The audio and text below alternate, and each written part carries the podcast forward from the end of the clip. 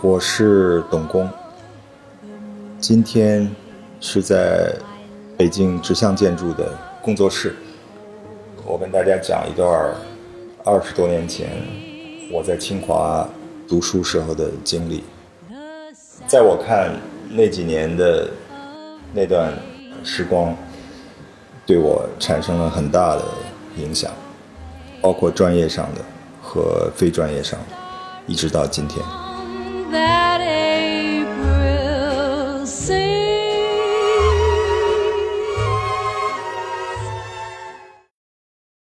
你看，我上大学是一九八九年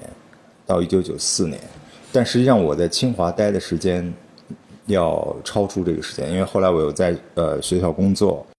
后面又在学校读研究生，所以我等于是一九八九年到一九九九年这十年在清华。那段日子对我来说还真的是一个非常特殊的时间。我指的其实并不是单纯的受建筑教育这件事儿，而是我们那时候经历过的一些事儿。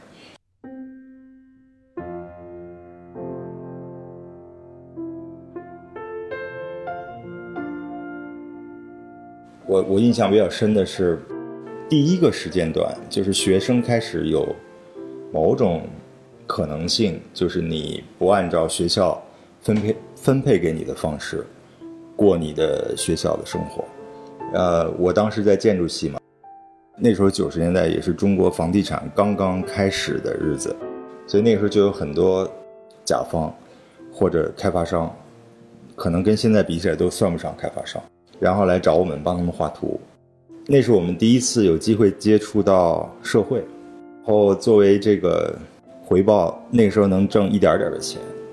但是就足够我们在清华外面租房子住。然后那个时候的清华和现在也特别不一样。那个时候清华的北门现在已经变成了清华大学的，就是靠北区的内部的一个边界了。所以这也是正好是中国这二三十年城市在蔓延。然后我当时在清华北门外面租的农民的房子。我父母是清华的老师嘛，后来那个清华往外扩张，把那块地变成了教授的居住区。我父亲和母亲现在就住在我当时租房的那个地方。那个时候我们好像也没什么其他的太多的可能性，或者所谓的各种各样的就是打发时间的事儿。然后那个时候正好是从圆明园的画家村解散了。然后当时在画家村，有很多画家被驱散到周边的很多地方，然后清华北门就变成了他们的一个新的据点，我们就管那个地方叫北门外嘛，就经常有机会大家在一起聊天喝酒，然后我们的一个共同的爱好就是画画，就那段时间，天南海北，我现在回想起来，就那个好像是一个特别单纯的。某种背景吧，大家想事儿想的也很简单，好像也很少想很实际的事情，比如说，呃，毕业以后找什么工作，或者说将来怎么去发展自己，好像从来不说这些事儿。我们那个时候有一个很重要的老师，叫周宏志，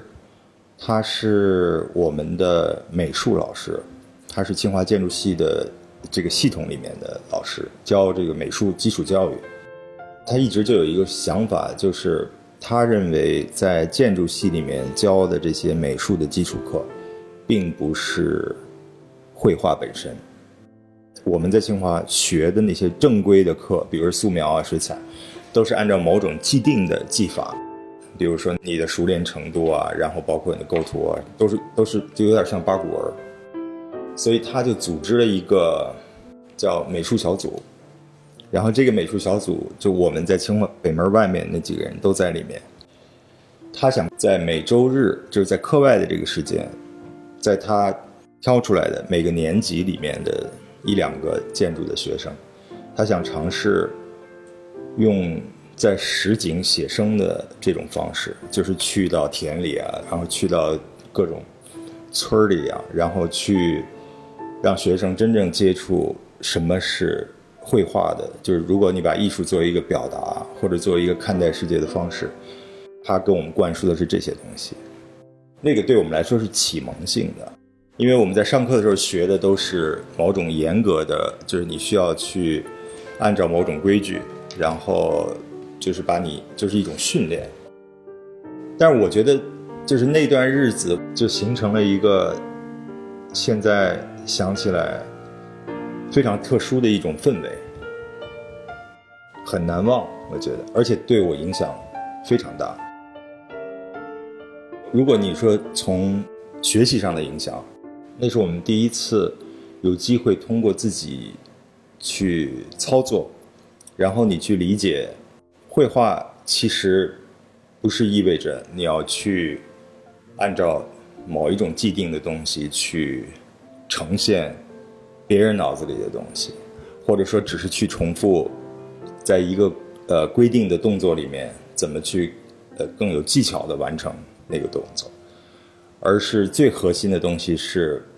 它关乎到你怎么看待这个世界。比如说，你的眼睛看到的是什么，而不是说你要用别人的标准去看待这个世界。所以，我觉得这个实际上是一个很重要的事儿，它后面影响我很多在建筑上的看法。说它不是一个简单的，比如说通过书本。你翻几页，别人这么跟你说，你就明白的事儿。它是大量的，你通过实际的，就是真正坐在那个农田里，反复的画一个场景，然后在不同的天气、不同的时间。另外一个非常重要的事儿，我不知道这个事儿是好是坏哈，或者说在现在看有没有意义。但是，当时我们是活在一个相当强烈的理想主义的气氛。从艺术史的发展来讲，印象派等于开拓了一个绘画的理解世界的方式，就是它的现场。然后由于是现场，所以它有天气的约束，然后可能突然就刮风了，然后突然就颜料就没有了，所以它里面有非常多的不可预测性。当时从传统的眼光，他们那画好像都没画完。但实际上，它开启了一个绘画的历史上一个很重要的一个阶段。我为什么说跟这个跟理想主义有关系？因为，你比如像梵高啊、塞尚这些人，像英雄一样存在着。然后我们好像当时采取了一种生活方式，就跟那些人有点像。但其实绘画对我们来说是没有直接意义的，因为你作为建筑系学生，你肯定你的绘画只是你的业余的一个爱好。当然，它跟那专业跟我们的专业是有点关系。但是，就是那个那几个偶像，当时他们的那种带有英雄主义的这种那种性格，对我们影响其实是很大的。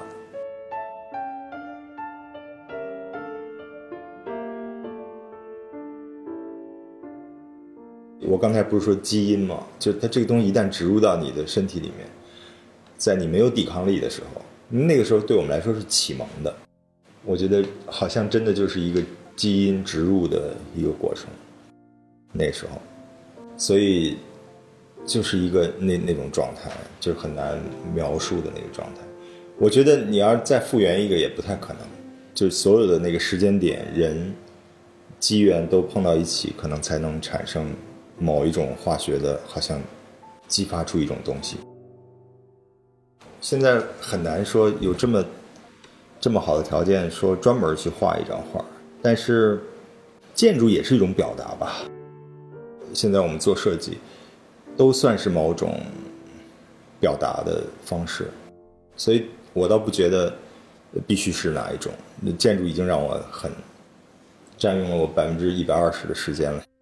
但你比如在建筑的过程中，我还是会画那种相对比较抽象的那种东西。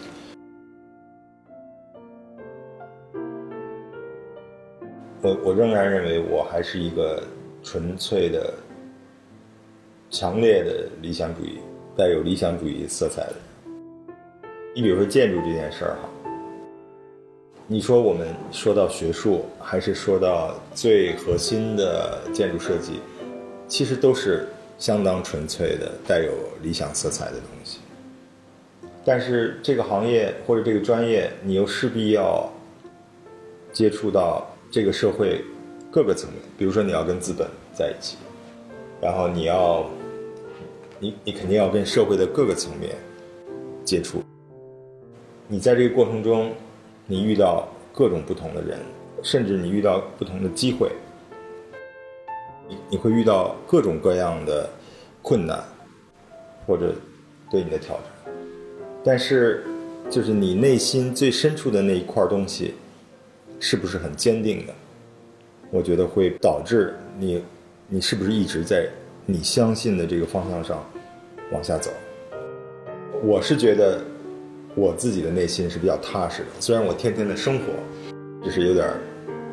焦虑的。遇到这些事情的时候，你晚上回家，等你稍微 冷静冷静，你还干不干这事儿？这事儿其实每天有很多的不愉快，然后它也不是一个，比如说能让你变得很富有的一个状态，不可能。然后它又让你时刻紧张，因为你不知道突然什么时候你在工地上就会出现一些突然的状况或者等等吧。然后你还干不干这事儿？这个我相信可能是让每一个建筑师都会在他的职业的生涯里面。想上百遍的事儿，因为它真的不是一件轻松的事儿。但是他对我的回报是，他会给我一个内心的状态。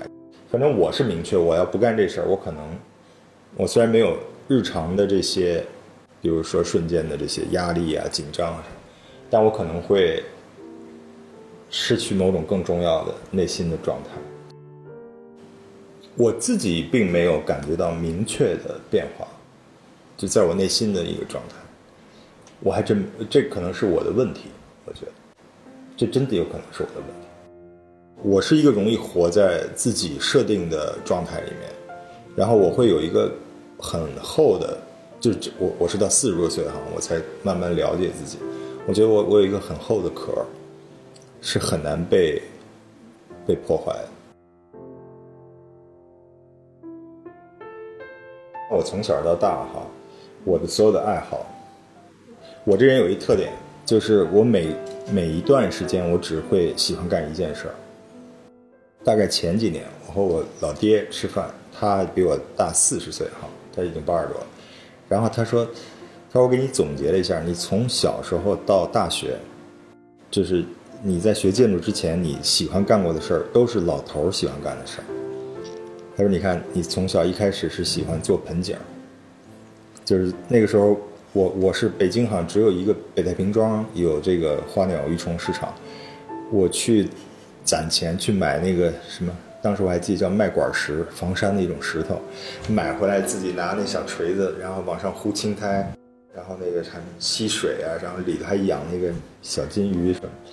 然后后来就养鱼，养金鱼，然后后来钓鱼，而且我我每干这事儿哈，都是在两三年、三四年的跨度。然后就是非常喜欢，然后我还喜欢下象棋。我下象棋，我还去北京棋院上这个专业的象棋班，还在北京少年、青少年比赛里拿过名次，就喜欢到这种程度。这四件事儿：盆景、养鱼、钓鱼、下象棋，这都是七十岁以上老头 干的事儿。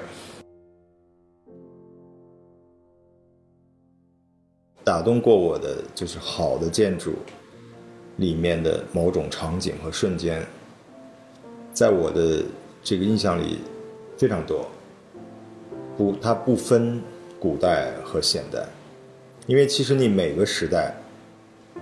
以不同背景和条件的状态的这些建造者，他都是用他力所能及的那个极限去挑战极限之外的东西。那有能力的人或者很棒的人就能够到那个时代最高的那一块儿，但是他够到了以后，过一千年，它仍然是有意义的，因为那个时候盖那么一个房子是建立在你没有工业的这些设备，你所有的这些条件都是在相对原始的一个状态，就是所有的艺术和建筑它都是有条件的。它的那种伟大一定是基于它当时的条件，而最终最好的建筑，它不需要解释，它的所有的这个里面的痕迹、时间的痕迹，你不需要去读一个历史书，然后去读到哦，那个时候原来这事儿这么伟大，它就可以把这些东西凝固在那儿，你是能感觉到的。就他当时做这些事情，呃，受到的限制，然后过程中的这些痕迹，遇到的困难，如果你是一个足够敏锐的体验者，你都能从他的那个结果里面读到那些东西。我觉得这个是建筑，可能是对人最有意义的一个事儿，它是完全可以穿越，是就是你是这一代还是那一代，你只要这个东西就是好的东西，它可以击穿很长很长时间之后的那种障碍。